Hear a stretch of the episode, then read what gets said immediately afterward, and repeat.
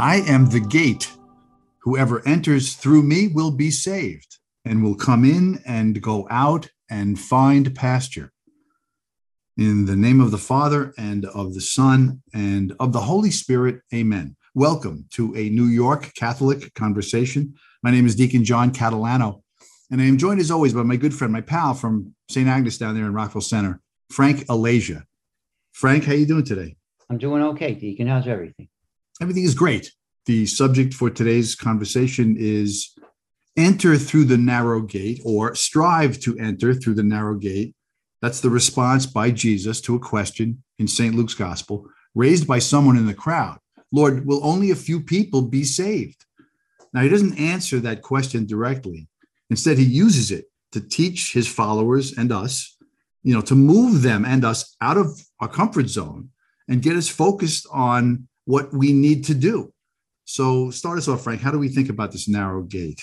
Yeah, I think he's saying, in other words, don't worry about how many you're going to get through. Just make sure that you do everything possible to get through that gate. Right. But the interesting thing here is in Jerusalem, there were many gates, the fathers of the church tell us. And, and those with many possessions needed to go through the wide gates because they couldn't fit through the narrow gates with all the things that they were attached to. Only the poor who had little in way of worldly goods could enter through that narrow gate.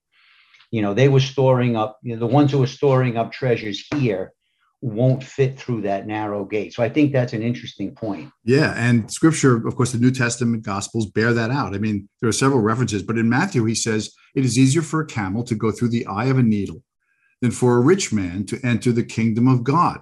And when he says that, his disciples say, well, then who can be saved? And earlier on in Matthew, he says, if anyone desires to come after me, let him deny himself and take up his cross and follow me. For whoever desires to save his life will lose it, and whoever loses his life for my sake will find it. So, entry into the kingdom of God, I mean, according to the words of our Lord, through this narrow gate, apparently, uh, is not for everybody. No, it's not. And the problem, I think, with most of us today is that everybody thinks they're going to be one of those few.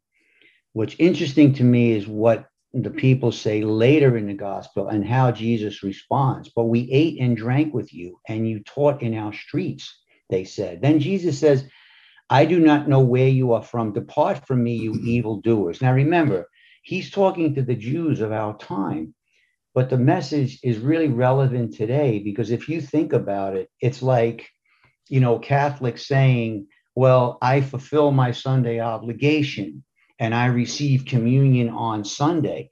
That doesn't mean that we're in. Jesus doesn't want just the exterior uh, holiness. He wants holiness that's rooted in our heart and soul and live. You know, external conformity with law is not enough, is what he's saying. That law must be put into action. True enough. I mean, I'm sure though he's pleased with us if we're receiving him daily in communion. But he tells us, don't concern yourself with who can be saved.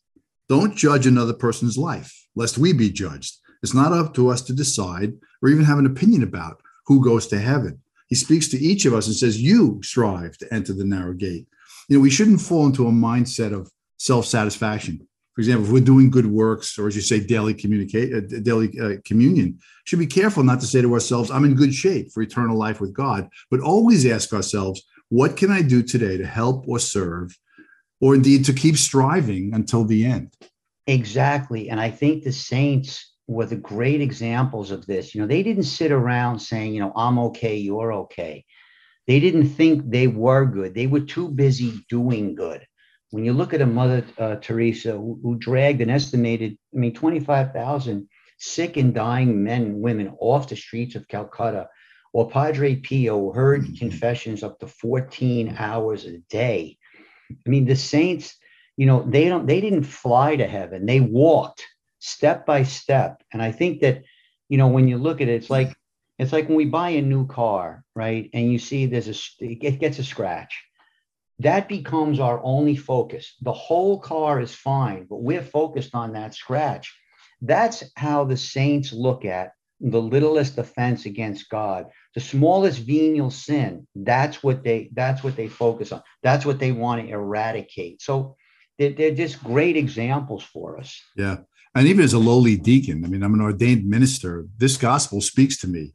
And it says that my task is the same as every other intentional disciple, which is to avoid any judgment about anyone else's salvation worthiness and right. to keep striving to do God's will every day. I mean, I love it in John, you know, I quoted at the beginning I am the gate. Whoever enters through me will be saved. I mean, he's not only the good shepherd, of course, he's the gate itself through which we, his sheep, pass into green pastures. And of course, it is through him and with him and in him that we are saved. But I'll, I'm, I'm looking over at you as a guy who goes to church every day. But does this gospel move you at all about the narrow gate? Yeah, it, it absolutely does. And Aquinas once again says it says it best, and this is why we have to be careful. Those who are saved are in the minority, and I think what it, what it says to me, Jesus is saying, don't be presumptuous. Don't be presumptuous. We have to we have to cooperate with the grace that He gives us in order to be saved. You know, when we cooperate with that grace by keeping His commandments, by going out of our way for others you know, by not doing the silly little things like gossiping, be a faithful spouse. Look, we all know what we have to do, but we get caught up in worldly pleasures and the shiny toys, right? We have to be watchful. That's what Jesus is telling us.